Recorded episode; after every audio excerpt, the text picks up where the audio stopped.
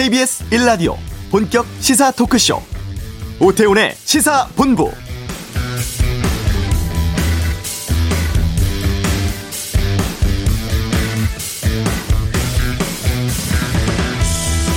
팔일째 1000명 이상의 확진자가 나왔고 오늘은 코로나19 발생 이래 최다 확진자를 기록했습니다. 수도권 넘어서 비수도권의 상황도 심상치가 않은데요. 비수도권의 하루 평균 확진자 수가 지난주보다 두배 이상 급증했고 유흥시설뿐 아니라 일상 곳곳에서 감염 사례가 늘고 있습니다. 게다가 휴가철과 방학 맞아서 이동 증가하는 시기죠. 내일부터는 비수도권 지역에 거리두기 2단계가 적용됩니다. 세종, 전북, 전남, 경북 등 4개 지역은 제외됐고요. 2단계는 지역 유행 단계로 원칙적으로 모임과 다중 이용시설의 운영이 제한됩니다. 최근 거리두기 낮은 지역으로 이동을 해서 원정 유흥 즐기는 사람들이 있다고 하는데 지금 잡지 않으면 전국이 4단계 갈 수도 있습니다. 방역의 고삐 더 주의하겠습니다. 시사본부 대권 후보 릴레이 인터뷰하고 있는데요. 이슈에서 더불어민주당 정세균 전 총리와 말씀 나누겠습니다. 그냥 갈 수 없잖아. 반려견 전용 전세기 6조 원 펫산업의 현주소라는 주제 다루고요. 2부 아는 경찰 20개월 아기 아이스박스 유기 사건 공군 성추행 사망 사건 중간 수사 결과 발표에 대해서 살펴보겠습니다. 어, 김건희 씨 박사 논문 관련 논란도 다뤄보겠습니다. 오태오의 시사본부 지금 시작합니다.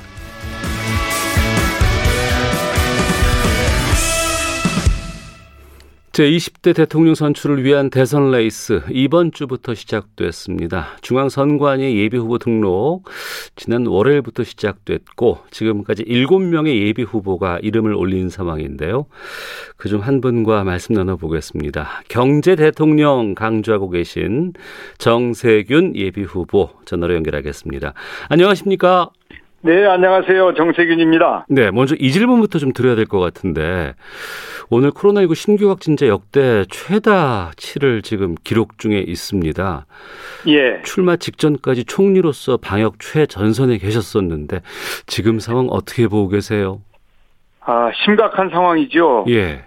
그래서 아마 정부에서는 어, 적극적으로 대응하고 있고요. 지자체도 물론이고요. 음. 그래서 국민들께서 좀 정부와 함께 네. 이 어려움을 꼭 극복했으면 좋겠습니다. 좀 신속하게 극복을 해야 예, 예. 국민 피해가 최소화될 수 있을 것 같은데요. 어. 그 정부 방역 수칙을 좀 잘 따라 주셔야 되고 예. 정부는 백신 접종에 박차를 가해야 될 것 같습니다. 예. 4차 유행까지는 좀 안 갔으면 좋겠다라는 것들이 그전부터 계속 돼 있었는데 공교롭게도 또 총리 그만두고 나시니까 또 이렇게 좀 유행이 확산되는 것 같아서 어떤가 싶기도 하고요. 뭐 제가 그 총리에 재임하면서 네. 4차 유행이 없는 코로나 극복을 하자고 계속 그 구호처럼 말씀을 올렸고 예. 그런 노력을 했었는데 이제 세계적으로 이렇게 4차 유행이 오다 보니까 예. 피할 수 없는 상황이 된 것 같은데 어. 우리는 이제 방역 시스템도 잘 돼 있고 특히 그 의료진에 대한 대비가 제대로 되어 있거든요. 네네. 그래서 잘 대응하면 음. 어, 우리가 극복할 수 있다고 저는 믿습니다. 알겠습니다. 좀 본격적으로 좀 말씀 나눠보도록 하겠습니다. 아, 대선 컷오프 결과 이제 본 경선에 진출하셨는데 예, 이 예비 경선 상황은 어떻게 체험하셨어요? 아, 예, 뭐 성실하게 임했지만 예비 경선은 사실은 그야말로 예비적인 경선이기 때문에 네. 에, 그리고 또 그 이 이제 후보자를 결정하는 방법도 당원과 국민의 여론조사를 통해서 하는 것이었어요. 예. 그래서 그렇게 그 긴장감이 있다거나 그런 것은 아니었던 것 같은데 음. 이제 본 경선이 시작이 되면 네. 아, 좀더 밀도 있게 에, 그리고 치열하게 경쟁이 이루어질 걸로 봅니다. 네. 예비 경선 시작하자마자 이광재 후보와 단일화 하셨지 않습니까? 예, 그렇습니다. 이건 어떤 영향이 좀 있었다고 보세요? 어, 원래 이광재 후보 자신도 예비 경선을 통과하실 수 있는 분이라고 저는 봤거든요. 네. 그러니까 예비 경선하고는 관계가 없고 음. 어제 이광재 그 후보를 선대위원장으로 해서 네. 그 캠프에 출범을 했습니다. 어. 그래서 아마 이제 본경선에 영향이 있을 것으로 그렇게 기대하고 있습니다. 예. 그 컷오프로 아쉽게 탈락한 최문순 양승조 지사의 지지 여부도 상당히 좀 중요하지 않나 또 여기저기서 좀 접촉이 이루어지고 있다 이런 얘기들도 나오고 있는데 어떻습니까? 예, 그 양승조 지사께서는 사실상 아, 지지를 표명을 해주셨습니다. 네. 그래서 상당히 기대를 하고 있고요. 특히 이제 저는 경제 전문가이고 음. 양승조 후보는 원래 그 복지 전문가거든요. 네. 그래서 원래 이제 경제만 가서는 안 되고 경제와 복지가 함께 가야 되거든요. 경제만 가면 너무 차갑습니다. 예, 예. 따뜻한 경제, 복지하고 함께 가야 되죠. 예. 그런 차원에서 양승조 지사와의 에, 정책 연대 이게 아마 그 많은 도움이 될 걸로 기대를 하고 있습니다. 네. 캠프 인선도 앞서 말씀하셨고 확정했고 이름을 미래 경제 캠프로 명명하셨는데 이걸 좀 소개해 주시죠. 예, 이제 그 저는 경제 대통령이라고 하는 것이었고요. 저 이광재 후보의 캐치프레이즈가 미래를 가장 먼저 만나는 나라였어요. 네. 그래서 그 어, 이광재 후보 캠프하고 정세균 캠프가 통합했기 때문에 미래 경제 통합 캠프로 이렇게 명명을 했습니다. 음, 그렇군요. 그 강한 대한민국 경제 대통령 이런 슬로건으로 이제 대선 출마 선언을 하셨는데 아무래도 해, 앞으로 해결해야 할 시대적 과제를 경제 회복 이렇게 생각하신 이유부터 좀 여쭙겠습니다. 예, 코로나 이전에도 우리 경제가 그리 좋지는 않았어요. 네. 그렇지만 코로나 때문에 작년에 역성장을 했지 않습니까? 소위 말하는 마이너스 성장. 네. 그러니까 일상을 회복한다 하더라도 경제 성장이 뒷받침되지 않으면 사실은 이제 회복이 안 되는 것이죠. 음. 그러면서 어 코로나가 진행되는 과정에 네. 불평등이 더 어, 확대되었습니다. 네. 특히 그 소득 불평등뿐만 아니라 자산 불평등이 심화되었기 때문에 이런 격차를 해소하는 노력이 절대 필요합니다. 예. 그래서 이 이런 불평등의 원인은 시작이 그 경제고 끝도 경제이기 때문에 음. 경제를 제대로 챙기는 어, 그 노력이 가장 중요하다 이렇게 생각을 하고 있어요. 예, 예. 그러려면 우리 기업이 활발하게 경제 활동을 할 수 있도록 기업가 정신이 살아나야 됩니다. 네, 네. 아마 다음 대통령은 기업가 정신이 살아나게 하는 것부터 시작을 해서 음. 일자리를 많이 만들어야 되는데 네. 그 일자리도 좀 괜찮은 일자리나 좋은 일자리를 만들어야 됩니다. 네. 아, 그래서 4차 산업혁명 시대 미래 산업에 대한 비전과 전략을 가지고 음. 괜찮은 일자리를 많이 만드는 아, 그런 경제 대통령. 그게 제가 꼭 하고 싶은 일입니다. 네. 경제 전문가라고 하시니까 좀 이걸 여쭤봐야 될 것 같은데 더불어민주당이 전국민 재난지원금 지급 이거 당론으로 어제 결정했지 않습니까? 예. 이 부분은 어떻게 보고 계세요? 예, 아마 시기는 지금은 적절한 시기가 아닙니다. 네. 왜냐하면 전 국민은 이제 국민들의 어려움을 그 좀 이렇게 감싸주는 그런 성격도 있지만 네. 소비 촉진이라고 하는 음. 것을 통한 경제 활성화라는 목표를 가지고 있는 것이거든요. 네, 네. 그런 차원에서 보면 지금은 코로나가 아, 심각해졌기 때문에 음. 수도권은 2인 이상 집합도 안 되는 상황 아닙니까? 예, 예. 그런데 지금 소비 촉진을 하는 것은 아, 타이밍이 맞지 않은 것이죠. 그러니까 음. 아마 타이밍은 나중에 하겠다. 예. 뭐 그런 어, 이 조건부니까 음. 뭐 그런 결정을 할 수 있다고 봅니다만은 근본적으로 저는 재난을 당한 분들에게 더 어, 지원을 하는 것이 원칙이고 중심이 되어야 된다고 생각하는 사람입니다. 네. 그러면 추경과 관련해서 여러 가지 어, 어려움을 겪고 있는 분들에게 두텁게 지원하는 건 먼저 하고 그 이후에 코로나가 안정이 됐을 때 전 국민 재난지원금 지급을 하면 되겠다 이렇게 일하면 되겠습니까? 예, 그렇습니다. 예. 근데 이게 지금 아직 그 정부와 특히 기재부와 이게 결정이 또 있어야 되잖아요. 당연하죠. 예. 예. 그래, 후- 그런 문제들은 아마 당정청이 예, 예. 지혜롭게 잘 의논을 해야 될 겁니다. 제가 작년에 처음 재난지원금을 드릴 때 전 국민에게 드렸지 않습니까? 그랬습니다. 예, 예. 그때도 이제 당정이 혼선이 있었는데 네. 제가 그걸 정리를 해줬거든요. 아, 예. 일단 시간이 급하니까 어. 전 국민에게 지원을 하고 예. 좀 환수할 수 있는 네네. 아, 그러니까 아, 고소득자들께서는 자진해서 반납하는 아, 노력을 좀 하도록 해보자. 예.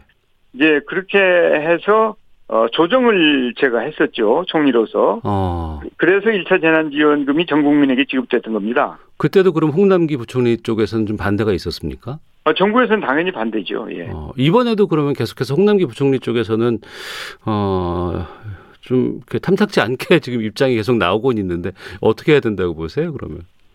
글쎄 그건 뭐 정, 당정청이 네. 분이 이제 선수 교, 교대가 되어서 네. 저는 경선에 임하고 있고 예. 이제 다른 어, 분들께서 이- 일을 하고 있으니까 예. 분들께서 지혜롭게 잘 해주실 것으로 믿습니다. 알겠습니다. 하나만 그러면 더 이유 관련해서 여쭤볼게요. 송영길 대표와 이준석 대표가 단둘이 만나서 이걸 합의했지 않습니까? 예 예. 근데 이게 또 두 시간도 안 된 상황에서 번복되는 일이 발생을 했는데 이건 어떻게 보고 계세요? 그런 것들이 예, 예. 정치에 대한 신뢰를 떨어뜨리는 것이거든요. 네.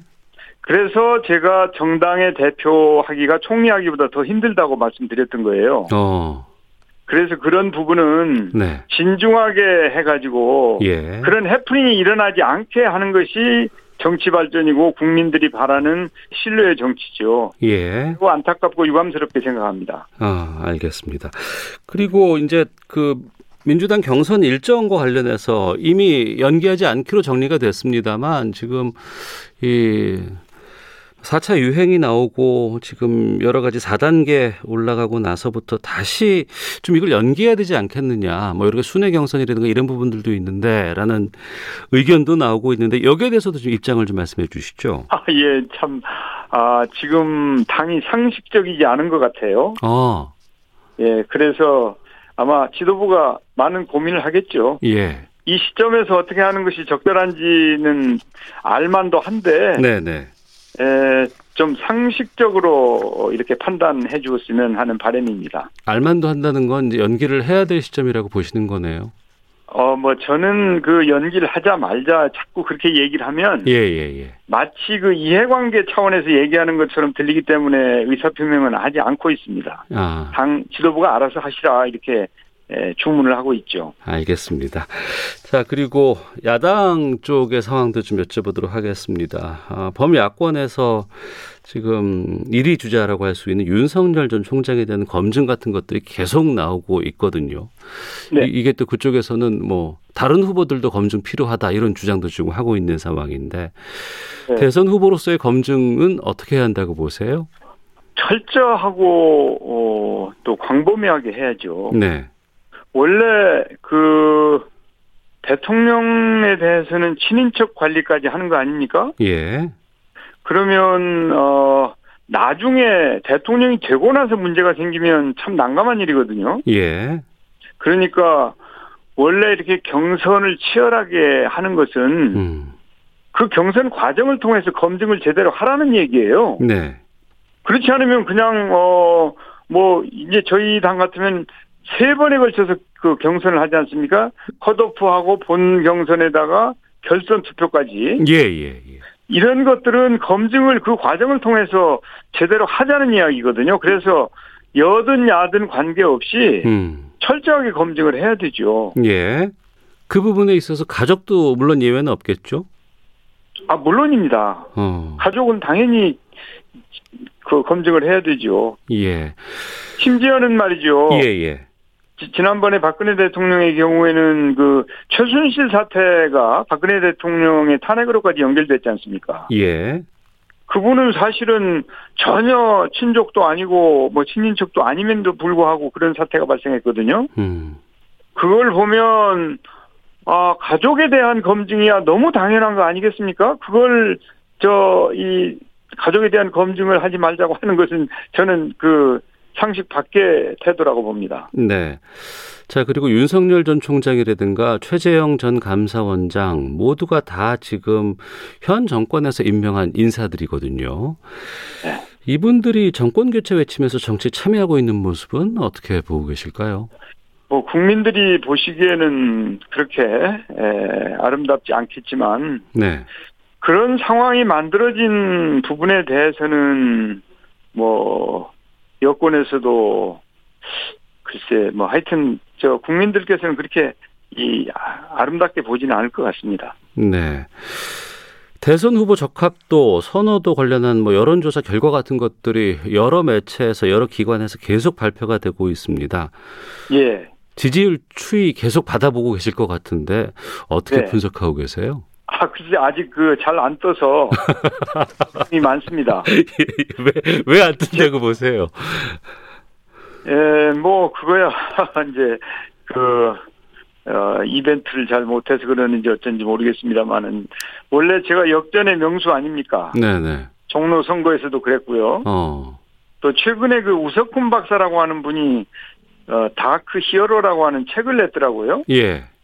그 책에서 어, 실전에 들어가면 무서운 승부사로 돌변한다. 네. 그렇게 저 저를 그렇게 표현을 했어요. 아 그래요? 뭐, 예 예. 예, 예. 그리고 이제 공약을 제일 잘 만드는 최고의 정책 technician이라 이렇게 평가를 해줬습니다. 예. 그래서 뭐 그렇게 좀 노력해 보려고요. 어. 그 종로 이제 선거도 말씀하셨습니다만 이거 반드시 내가 바꿔놓겠다라고 얘기하셨고 그게 또 현실로 나온 적도 있었기 때문에 네. 지금 이 본 경선 일정 어떻게 지금 임하실 계획이신지 또 어떤 그 계획 갖고 계신지요? 예, 하여튼 어 진정성을 가지고 네. 최선을 다해서 국민들과 소통할 작정이고요. 예, 예. 이번에 현재까지는 그 충청권에서 첫 경선이 시작되게 되어 있어요. 네. 그래서 어 사실은 충청권에 원래 네. 에 제가 좀그 과거에 전당대회나 이런 데도 충청권에서 많은 지지를 받은 경험이 있어서 네. 어, 첫 순회 경선지로부터 어, 경선이 이루어질 때좀 음. 태풍을 일으켜야 되겠다 이렇게 생각하고 있습니다. 네. 태풍이 그냥 불진 않을 것 같고요. 어떤 계획 같은 게 있으십니까? 예, 아무래도 지금 이제 시대 정신이 양극화나 불평등을 해소하는 것이거든요. 네, 네. 어, 그래서 그것은 그 경제로부터 출발해야 되기 때문에 네. 경제에 가장 능한 사람은 정세균이다라고 아마 국민들께서 알고 계실 걸로 봅니다. 네. 그래서 이 시대 시점에 꼭 필요한 아, 후보가 정세균이다라고 하는 점을 네. 국민들께 호소할 예정이고요. 또한 그 치유와 회복이 필요한 시점 아니겠습니까? 이제 코로나 이후에 네. 그러려면 이제 통합하고 화합하는 리더십이 필요한데 네. 그 지역이나 세대나 성별 갈등을 모두 그 잘 어루만져 줄 수 있는 그런 리더가 절실한데 그런데 부합하는 사람이 정세균 아닐까 그렇게 생각하고 있고요. 거기에 더해서 아마 국민들께서 도덕성 검증을 해보시면 네, 네. 어떤 후보보다도 차별성이 확실히 있을 것이다 이렇게 자신감을 가지고 있습니다. 네. 지지율 추이 앞서 질문 드렸습니다만 그 예비 경선 과정에서의 결과를 이렇게 보면 이재명 대 반 이재명 이런 구도가 좀 많이 있었고 또 예비 경선이 끝나고 났더니 이낙연 후보 쪽의 지지율이 상당히 좀 상승하는 분위기다라고는 평가들이 나오고 있어요. 이 부분을 그러면은 어 어떤 그 정세균 후보께서 좀 역전할 수 있는 그런 모멘텀은 언제쯤으로 생각하고 계세요? 이제 그러니까 이 말하자면 지지율이라고 하는 것은 네. 이제 굳어 있는 것이 아니고 어. 이렇게 출렁이는 것이거든요. 예, 예. 그러니까 우리가 이제 컷오프가 있는데 컷오프 과정에 이제 이 대세론이 깨진 거란 말이죠. 네. 그러면 이게 이제 출렁이기 시작했기 때문에 어. 본 경선 예. 결선을 통해서 얼마든지 변화를 만들어내고 드라마가 만들어지는 것이 원래 경선의 묘미이자 경선을 하는 이유다. 네. 그렇기 때문에 컷오프 과정에서 대세론이 깨졌다면 어. 본 경선에서 어, 변화가 만들어질 수 있기 때문에 네. 이제 그런 노력을 잘 아, 해야죠. 제가. 어. 정세균 후보께서 어떻게 역할을 하시느냐에 따라서 또 흥행도 좀 많이 좀 바람몰이를 할 수 있지 않을까 좀 생각이 드네요. 네, 그렇죠. 좀 과감하고 예. 진지하고 그러면서도 열정적으로 하겠습니다. 알겠습니다. 끝으로 청취자분들께 왜 정세균이 대통령이 돼야 하는지 한 말씀 해주신다면요. 네, 아무래도 지금은 제일 중요한 사람이 경제를 아는 사람입니다. 여야를 통틀어서 경제를 가장 잘 할 수 있는 사람이 저 정세균입니다. 거기에 더해서 통합 능력과 도덕성까지 갖추고 있기 때문에 네. 지금 아, 우리 대한민국에 필요한 아, 일꾼은 정세균이다라고 하는 확신을 가지고 제가 출마를 하였습니다. 아, 국민 여러분들께서 잘 살펴주시고 저 정세균에게 관심과 성원을 보내주실 것을 간곡히 당부드리겠습니다. 예, 알겠습니다. 고맙습니다. 네, 감사합니다. 네, 더불어민주당 정세균 예비 후보와 말씀 나눠봤습니다. 자, 이 시각 교통 상황 살펴보고 들어오겠습니다. 교통정보센터의 김민희 리포터입니다. 네, 점심시간에 접어들면서 도로 정체는 확실히 주춤해졌습니다. 경부고속도로 부산 쪽으로는 잠원부터 반포 사이와 죽전에서 수원 사이로 정체고요. 남사부근 5차로에서는 고장난 차를 처리하고 있습니다. 이후 금강 일대로는 작업 여파받아 부근으로 속도 많이 떨어져 있습니다. 영동고속도로 강릉 쪽으로는 서창 분기점에서 월곡 분기점 사이와 용인 휴게소에서 양지 터널 부근, 다시 호법 분기점 일대로 정체고요. 이후 강원권 면원 일대의 정체는 작업 여파입니다. 제2경인고속도로 인천 쪽으로 광명 부근 2차로에서는 낙하물을 처리하고 있고요. 더 가서는 남동에서 문학 사이와 또 인천 시점 일대로 더디게 지납니다. 중부고속도로 남이 쪽으로 곤지암 나들목 진출램프 2차로에서도 낙하물을 처리하고 있습니다. KBS 교통정보센터였습니다.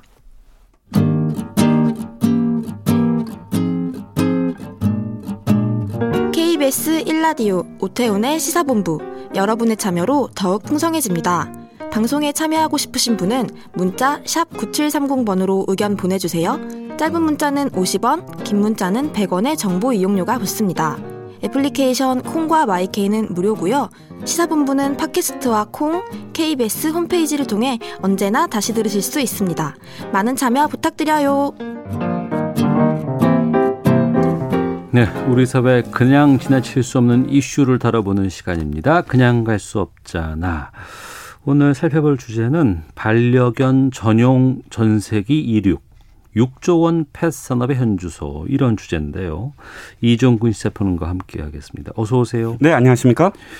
반려동물 키우는 분들이 상당히 많이 아, 예, 뭐, 늘었어요. 예, 예. 네, 산업도 많이 뭐 활성화가 돼 있다고는 네, 하는데 네네. 아니 반려견 전용 전세기까지 나와요? 이게 무슨 얘기입니까? 아, 네. 코로나19 유행 시기에 무슨 뜬금없는 얘기냐 하시겠는데요. 네. 어, 지난 3월 19일입니다. 그 반려인들 가족 22명과 그들의 반려견 16마리를 태운 어, 비행기가 어, 이제 전세기죠. 네. 이 전세기가 이걸 이제 기획한 게 반려동물 전문 여행사인데요. 뭐 소형 항공사하고 손을 잡고 기획을 했어요. 반려동물과 함께 떠나는 김포 울릉도 전세기 무착륙 관광 비행. 착륙하면 안 되고요. 어. 예, 예. 무착륙이죠, 요즘은. 관광 비행을 했어요. 그래서 우리나라에서 최초로 반려동물 전세기가 운항된 날로 아마 기록된 것 같습니다.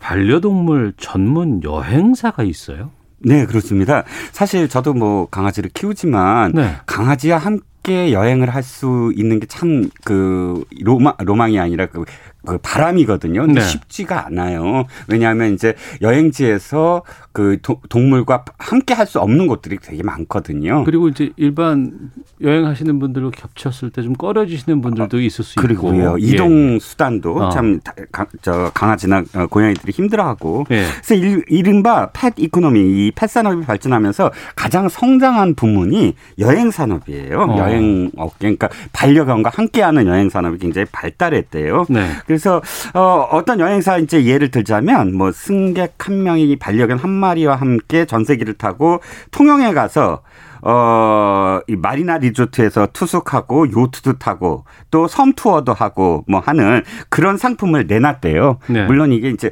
코로나19 상황이 어떻게 될지는 모르지만 음. 이런 상품이 나올 정도로 지금 반려견과 함께하는 어떤 여행 상품, 기획 상품 이런 것들이 많이 출시가 되고 있다는 거예요. 요즘 뭐 혼술족, 혼밥족 이런 얘기 많다고 하는데 네. 그것 그런 면과 좀 비슷하지만 거기에 추가로 반려동물이 함께하는 그렇습니다. 그런 여행 상품까지 전문적으로 만들어내는 예. 곳이 이제 늘고 있다는 그렇죠. 건데. 가족의 형태가 변하면서 네. 혼자 하는 삶도 많아 늘어났지만 또 반려동물과 함께 하는 그런 그 아. 삶도 많이 지금 보편화되고 있다고 봐야죠. 그 산업도 엄청나게 많이 커졌다며. 아, 그렇습니다. 데이터를 좀 찾아봤는데요, 제가. 네. 어, 통계청 2019 인구 주택 총조사와 그다음에 농림축산 식품 어, 등- 동물 등록 정보 그다음에 우리나라 20세 이상 남녀 1000명을 대상으로 이제 조사를 해 봤어요. 그랬더니 네. 반려 가구가 604만 가구래요. 2020년 말 현재. 네. 그러니까 작년 말 현재입니다. 한국 전체 가구에 그러면 약 한 30% 가까이 차지하고 어, 있고요. 예. 반려인은 1,500만 명을 넘어서서 어. 한국인 4명 중 1명이 지금 반려동물과 살고 있는 것으로 나타났습니다. 예. 조금 자세하게 더 말씀을 드리면 이제 그 반려견한테 들어가는 음. 어, 돈이 월 평균 13만 원이고요. 예. 어 그래서 이 반려동물 연관 산업 규모를 한국농촌경제연구원이 추산을 해봤더니요. 2017년도에가 2천 2조 3,322원이었는데 음. 어, 지금 약 한 4조 가까이 추정이 되고요. 네. 2027년 되면 6조 원으로 음. 늘어날 전망을 보이고 있습니다. 아, 그러니까 반려동물 관련된 연간 산업 규모가 6조 원까지 늘어날 것이다. 네, 네, 네. 이제 곧. 아, 상당히 큰 규모인데. 예. 근데 이제 반려동물 키우시는 분들 얘기를 들어보면 네, 네. 같이 사는데 아플 때 그렇죠. 돈도 너무 많이 들어가지만 이 어디 가서 제대로 얘가 얼마나 아픈지 예, 예, 어디가 그렇죠. 아픈지 이걸 확인이 힘들다. 말을 해주면 좋겠는데 말을 안 그러니까요. 못하잖아요. 예. 그래서 지금 말씀하셨듯이 이제 KB 금융지주 경영연구소가 이걸 한번 조사해봤어요. 2021 한국 반려동물 보고서를 작성을 해봤는데 네. 반려가구가 양육 과정에서 가- 느끼는 가장 큰 어려움 그게 지금 앵커님 말씀하셨듯이 아플 때 대처하기가 힘들다가 음. 가장 많았어요. 그리고 네. 뭐 자유롭게 여행할 수 없다 이런 대답이 계속 이어졌는데 그래서 이제 2007년도에 현대해상이 국내 최초로 반려동물 보험을 출시를 했었는데 네. 그때 당시에는 이게 시장이 그 너무 축소돼 아까 그 성장하지 못해서 주춤했다가 음. 지금 이렇게 소액 단기 전문 보험사를 설립할 수 있는 여- 요건을 굉장히 낮췄어요. 그 반려동물 전용 의료보험 같은 게 있어요? 아니요. 그러니까 의료보험이 지금 아- 나타나진 않아요. 어. 지금 그러니까 아직 출시는 되지 않았는데 네. 요건을 낮추면서 보험회사가 이제 등장할 것이다라고 음. 지금 어 아, 앞으로의 미래를 전망한 거군요. 요건이 바로 이제 낮춰 졌거든요. 예. 삼, 뭐 30억 정도에서 지금 음. 아 300억 원에서 어 20억 원 정도로 낮춰졌어요. 그래서 이게 소액 단기 전문 보험사가 아마도 지금 이 말씀드렸던 반려동물 산업이 이 늘어나다 보니까 네. 아 그런 그이 이 동물 서비스 그러니까 금융 서비스 그러니까 그 이 보험 서비스 업도 나타날 것이다라고 지금 어, 예상하고 있고요. 네. 더불어서 금융과 IT를 결합한 서비스 업은 등장했어요. 음. 2019년도에 펫핀스라는 그뭐 기업이 애플리케이션을 통해서 뭐 보험이라든지 카드라든지 상조라든지 장례를 이렇게 비교해 보면서 가입할 수 있는 그런 서비스를 제공하고 있다고 합니다. 네. 혼자 사는 게 외롭고 누군가와 좀 이렇게 어울려서 살아보고자 하는 마음이 있, 있을 때 이제 반려동물을과 같이 이렇게 사는 경우가 많이 있는데 네. 또 보면 정작 그러다 보니까 외출하거나 직장을 가거나 이럴 때는 반려동물이 집에 또 혼자 있을 거 아니에요. 그렇죠. 그러면 또 집에 혼자 있는 반려동물을 위한 여러 가지 서비스 같은 것들도 확대되고 있다. 예, 예. 저 자, 자료 조사하면서 깜짝 놀랐어요. 네. 저도 안 하는 것이 이렇게 어. 많이 나왔구나. 펫테크라고 해서 이제 펫이라는 어 그 반려동물 그다음에 음. 기술, 테크놀로지가 굉장히 지금 발달을 해서요. 네. 아까 말씀드린 KB 금융연구소 보고서를 살펴보니까 이런 펫테크 기기를 이용하는 반려 가구가 64.1%나 차지한대요. 어. 저는 그 여기에 포함되지 못했나 봐요. 뭐가 있는 거예요? 아, 주로 자동 급식기, 어. 자동 급수기, 네. 자동으로 이렇게 채워지는 네. 이게 가장 많았고요. 또 어, 집에 혼자 있는 강아지를 위해서 모니터링. 그러니까 네. 어, 제가 직장에서 어, 내 강아지가 어떻게 하고 있다라는 걸 볼 수 있는 예. 그런 그 어, 홈 CCTV 어. 카메라 이게 두 번째로 많았고 뭐 반려동물과 놀아주는 장난감, 자, 자동 장난감 뭐 음. 이런 거 이런 것들이 어, 굉장히 지금 일반화되고 있다. 64%면 뭐 엄청나게 지금 많이 하고 있다는 얘기고요. 예. 어, 이렇게 해서 굉장히 대체로 만족하고 있다라고 지금 어, 이 보고서는 어, 나오고 있습니다. 네. 청취자 1236님께서 반려동물이 인간보다 나은 자본주의 현상이네요. 0388님, 해도 해도 너무한 거 아닙니까? 라는 의견도 있는가 하면 3352님은 사람들은 배신해도 반려동물은 배신하지 않아요. 라는 의견도 좀 주셨는데 반려동물을 위한 여러 가지 서비스도 나온다고 하고 또 뭐가 나올까? 뭐 반려동물 전용 주택 이런 것도 나오고 그래요? 이미 나왔습니다. 이미 나왔어요. 예, 건설사들이 이런 트렌드를 반영해서 네. 반려견 반려견 특화 설계 아파트 반려동물과 함께 살아가려면 사실 반려동물을 위한 어떤 그런 설계가 없잖아요. 예를 들어 어. 계단이 많다 그러면 노견 같은 경우 너무 힘들고 또 이제 바닥이 너무 미끄러우면 네.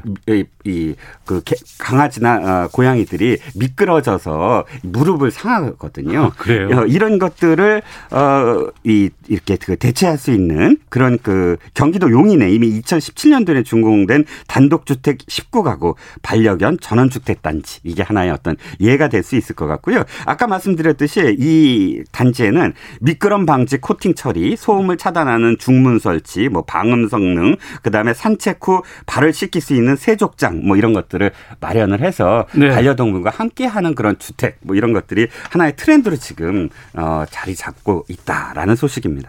아니 그러니까 사람이 사는 집까지도 반려동물을 위해서 이 함께 설계하고 계획하고 그렇죠. 해야 되는 거 아니에요? 예, 예. 아, 이 정도까지 가는군요. 아니, 아까 말씀드렸잖아요. 네 가구 네. 중한 가구가 지금 반려동물을 어. 키우고 있는 세상이라고요. 예. 그러고 보면은 텔레비전을 틀어봐도 예능 네네. 프로그램이라든가 교양 프로그램 같은 경우에 반려동물 전용 뭐 이런 것들이 많이 등장을 했거든요. 아유, 엄청나요. 네, 지금 네. 어, KBS가 좀 눈에 많이 띄어요. 음. ETV에서 벌써 두 개의 프로그램이 지금 눈에 띄는데 걔는 훌륭하다. 아, 저, 예, 도 예. 즐겨 보고 있습니다. 예. 뭐 그래서 반려동물 산책의 어떤 에티켓, 정보 이런 것들을 알려주고 있고요. 음. 또 새로 제가 눈에 들어오는 게 펫 비타민? 뭐 2TV에서 하고 있는데 네. 어이 유기견이나 반려동물 관련된 문제 해결책을 직접 제시하는 음. 그런 어떤 프로그램으로 지금 자리 잡고 있습니다. 네. 뭐 신문도 마찬가지예요. 한겨레 신문이 지금 애니멀 피플이라고 해서 동물 저널리즘, 뭐 탐사 보도 뭐 이런 어 형식으로 해서 반려견의 경매장을 취재하거나 뭐 반려동물 산업의 이면, 이면을 보여주는 그런 어 기획을 하고 있고요. 한국일보도 네이버랑 함께 동그라미라고 해서 동물 컨텐츠를 다루 다루는 등, 네. 뭐, 일, 기존의 어떤 미디어, legacy 미디어가 이렇게 하는 반면에 더 인기를 끄고 있는 게 유튜브예요. 유튜브 음. 보면, 네. 동, 반려동물 어, 유튜브가 엄청나게 그 인기를 끌고 있어요. 그러니까 자기가 키우는 반려동물과 함께 하는 그런 것들을 그. 그대로 그냥 보여주는, 네, 보여주는 것이고. 유튜브 채널이 상당히 많이 있고. 네. 접속자도 상당히 많던데요. 아, 어마어마합니다. 뭐전 네. 이렇게 소개하려고 나와 뭐 이렇게 몇 개 갖고 왔지만 사실 그것 뿐만이 아니라 이런 거예요. 즉 여기서 정보를 얻을 수도 있지만 이걸 직접 못하는 가족들도 많아요. 어. 네 가구 중에 세 가구는 어, 세 가구 중에서는 사실 하고 싶지만 못하는 그런 그 가정들도 많거든요. 음. 이런 가정들이 대리 만족하는 네. 남의 남이 키우는 거 없어 그런 마음으로 또 유튜브를 많이 보지 않나 싶기도 하고요. 어. 반려동물에 관심이 많다거나 지금 반려동물을 키우고 있는 분들 함께 살고 있는 분들 같은 경우에는 아 이런 산업들이 확산하고 발전하는 건 반갑다고 생각이 드실 수도 있고 네네. 하지만 또 한편으로는 아 사람 살기도 힘든데 네. 이런 곳에까지 이렇게 많은 뭐 성장이라든가 투자나 이런 것들이 가는 것에 대해서 좀 씁쓸해하시는 분들도 분명히 계시긴 할 거거든요. 네. 여러 가지 좀 감정이 좀 들기도 하는데 어떻게 보세요? 제가 어렸을 때 어머니가 이렇게 말씀하셨어요. 개는 개다 네. 하고 사람이 먹는 것에 남으면 주는 것이고 어. 그리고 어, 개는 그냥 하루에 한 번 밥을 주면 된다. 뭐 이런 어떤 생각을 가지셨었거든요. 과거에 예, 예, 예. 예. 과거에 진짜 예, 예. 그리고 아 개를 왜 그렇게 인간처럼 어, 대하니? 음. 그런데 이제 세상은 좀 많이 바뀌지 않았는가? 어. 동물과 함께 공존해야 되는 어떤 세상으로 바뀌고 또 어, 배려해야 되는. 네. 그 물론 어, 그런 반려동물을 키우는 가정들도 키우지 않는 사람들을 배려해야 돼요. 그게 어. 공존의 어떤 상호 그 생각이고요. 예. 그래서 어 과하다고 생각한다는 건 인식이 좀 바뀌어야 될 것 같고 그렇지만 그럼에도 불구하고 전제가 돼야 되는 것은 우리 사람들 세상, 사람들이 사는 세상에서의 촘촘한 복지, 사각지대 이런 건 없애야 돼요. 그래서 음. 위화감이 들지 않게 만들어야 되죠. 네. 그리고 더불어서 어 모든 동물과 함께 살아가는 법적, 제도적 또는 인식, 사회 공유 인식 이런 것들도 서서히 좀 바뀌어야 되지 않을까 싶습니다. 네. 함께 살아가는 것이고 또 주변에 대한 여러 가지 고민들도 좀, 좀 배려도 좀 필요한 부분들이 있고요. 네. 그러면서 더불어 사는 삶이 좋지 않을까 싶습니다. 자, 오늘 그냥 갈 수 없잖아. 이정구 시사평론가 함께 했습니다. 고맙습니다. 감사합니다. 잠시 후 2부 아는 경찰 있습니다. 공군 부사관 성추행 사건 중간 수사 결과 발표 살펴보고요. 이어지는 뉴스 소다 윤석열 전 검찰총장 부인 김건희 씨의 박사 논문 논란 정리해 보겠습니다. 2부로 가겠습니다.